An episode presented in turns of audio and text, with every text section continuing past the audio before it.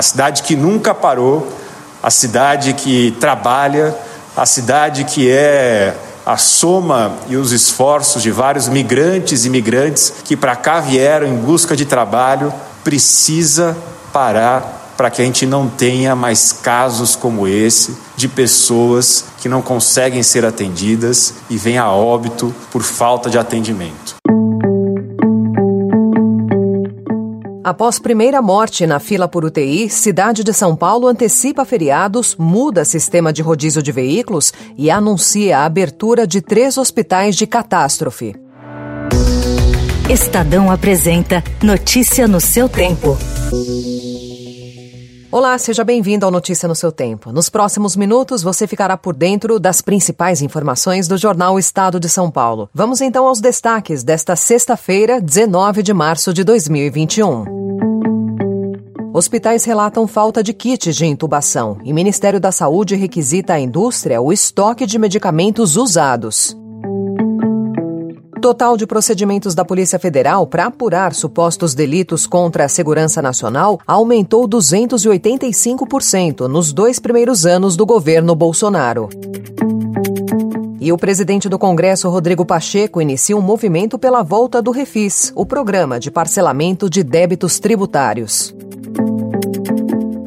Para poder conter eh, essa circulação de pessoas, nós vamos antecipar os dois feriados municipais que nós temos esse ano e os três feriados municipais que nós temos em 2022 para que a gente possa reduzir a circulação de pessoas.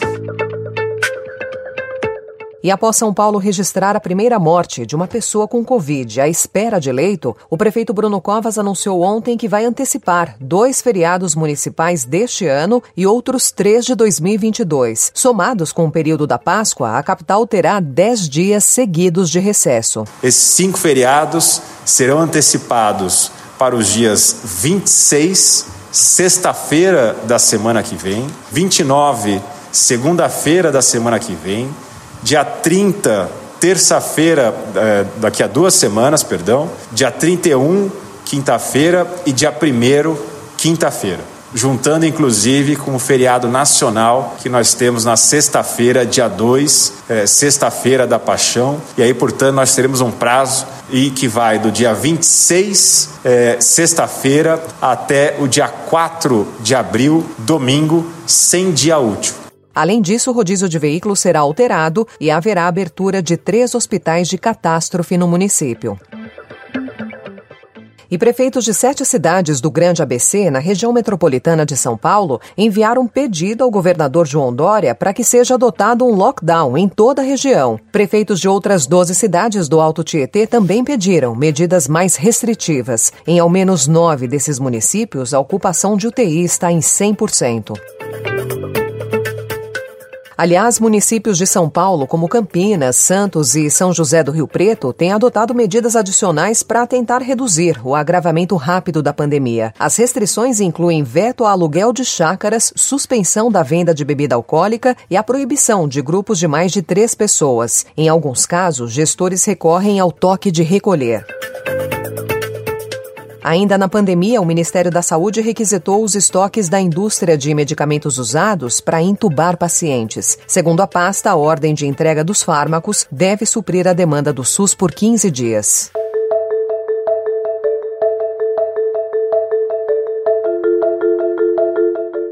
Entrando em política agora, começando por uma apuração do Estadão que mostra que o número de procedimentos abertos pela Polícia Federal para investigar supostos delitos contra a segurança nacional aumentou 285% nos dois primeiros anos do governo de Jair Bolsonaro, na comparação com os dois primeiros anos das gestões Dilma Rousseff e Michel Temer. Entre seis categorias de inquérito pesquisadas pelo Estadão por meio da Lei de Acesso à Informação, as apurações relacionadas à Lei de Segurança Nacional foram, de longe, as que mais registraram maior aumento. O uso da LSN é contestado por juristas e há 23 propostas de alteração protocoladas no Congresso. A legislação tem sido usada para embasar investigações contra opositores do governo Bolsonaro.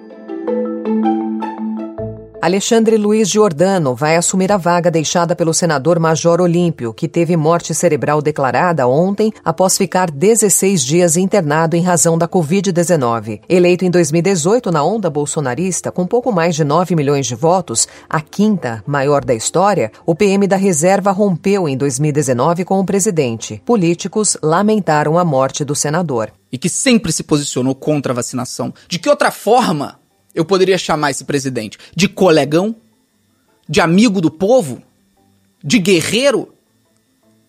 Não sobrava outra palavra para definir o presidente.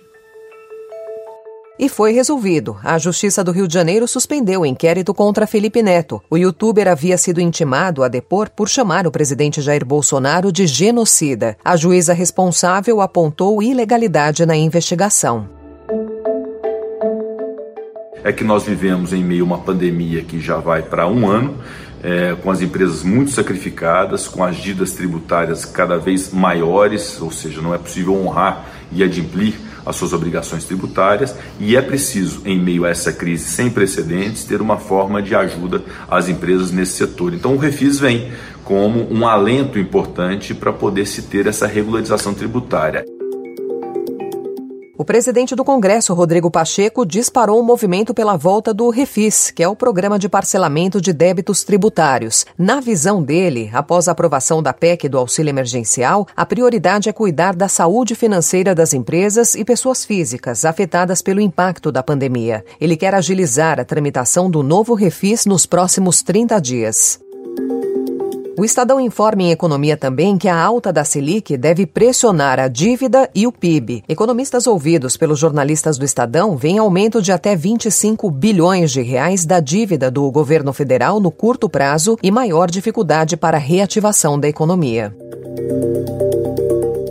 Para encerrar essa parte de economia, o Banco do Brasil comunicou ontem que o presidente da companhia, André Brandão, entregou o pedido de renúncia ao cargo. A saída já era esperada pelo mercado. Em janeiro desse ano, o executivo entrou em crise com o presidente Jair Bolsonaro ao anunciar um plano de reestruturação do banco. Para assumir o comando do banco estatal, o governo escolheu o presidente da BB Administradora de Consórcios, Fausto de Andrade Ribeiro.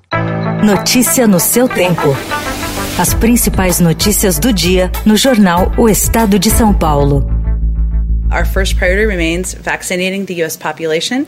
Uh, the reality is that the uh, pandemic knows no borders, uh, and ensuring our neighbors can contain the virus is a mission critical uh, step.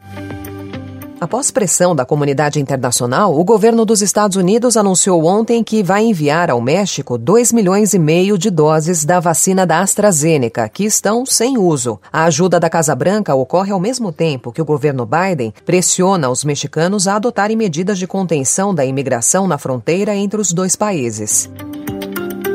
E em carta de resposta ao presidente Jair Bolsonaro, Joe Biden pediu que o Brasil amplie o seu compromisso ambiental antes da reunião de líderes globais que a Casa Branca convocou para abril. O Estadão teve acesso à íntegra dessa carta. Na mensagem, Biden fala que trabalha internamente e com parceiros internacionais para resolver desafios históricos, em referência à Covid e ao meio ambiente.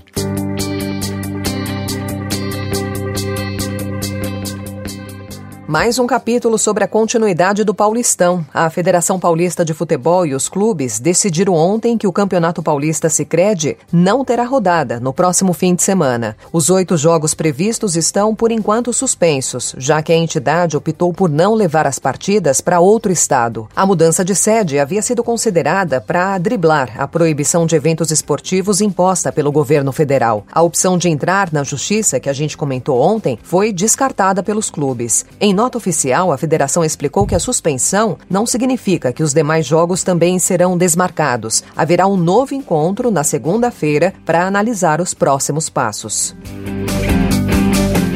Mais duas informações rápidas na área do futebol. A Ponte Preta continua acumulando casos de Covid-19. Ontem, o time de Campinas anunciou mais 12 testes positivos. Agora, no total, 32 pessoas ligadas ao clube estão contaminadas, inclusive o presidente Sebastião Arcanjo. E não é só aqui no Brasil, não, que há times nessa situação. A Inter de Milão teve adiado o jogo de amanhã contra o Sassuolo pelo campeonato italiano por causa de um surto de Covid no elenco. Eu sinto que ele tem outro dono.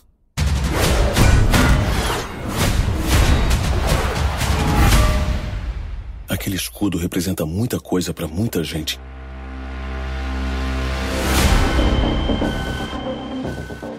Olha o que acontece com o mundo após uma tragédia global, quando não há liderança, ou, se preferir, heróis, para assumir a responsabilidade de colocar as coisas no rumo certo. No nosso mundo, como a gente está vendo, é o caos. No universo cinematográfico Marvel também, como poderemos ver a partir desta sexta-feira em Falcão e o Soldado Invernal, no Disney Plus, juntando os dois amigos do Capitão América que nunca se deram muito bem. A minissérie tem seis episódios.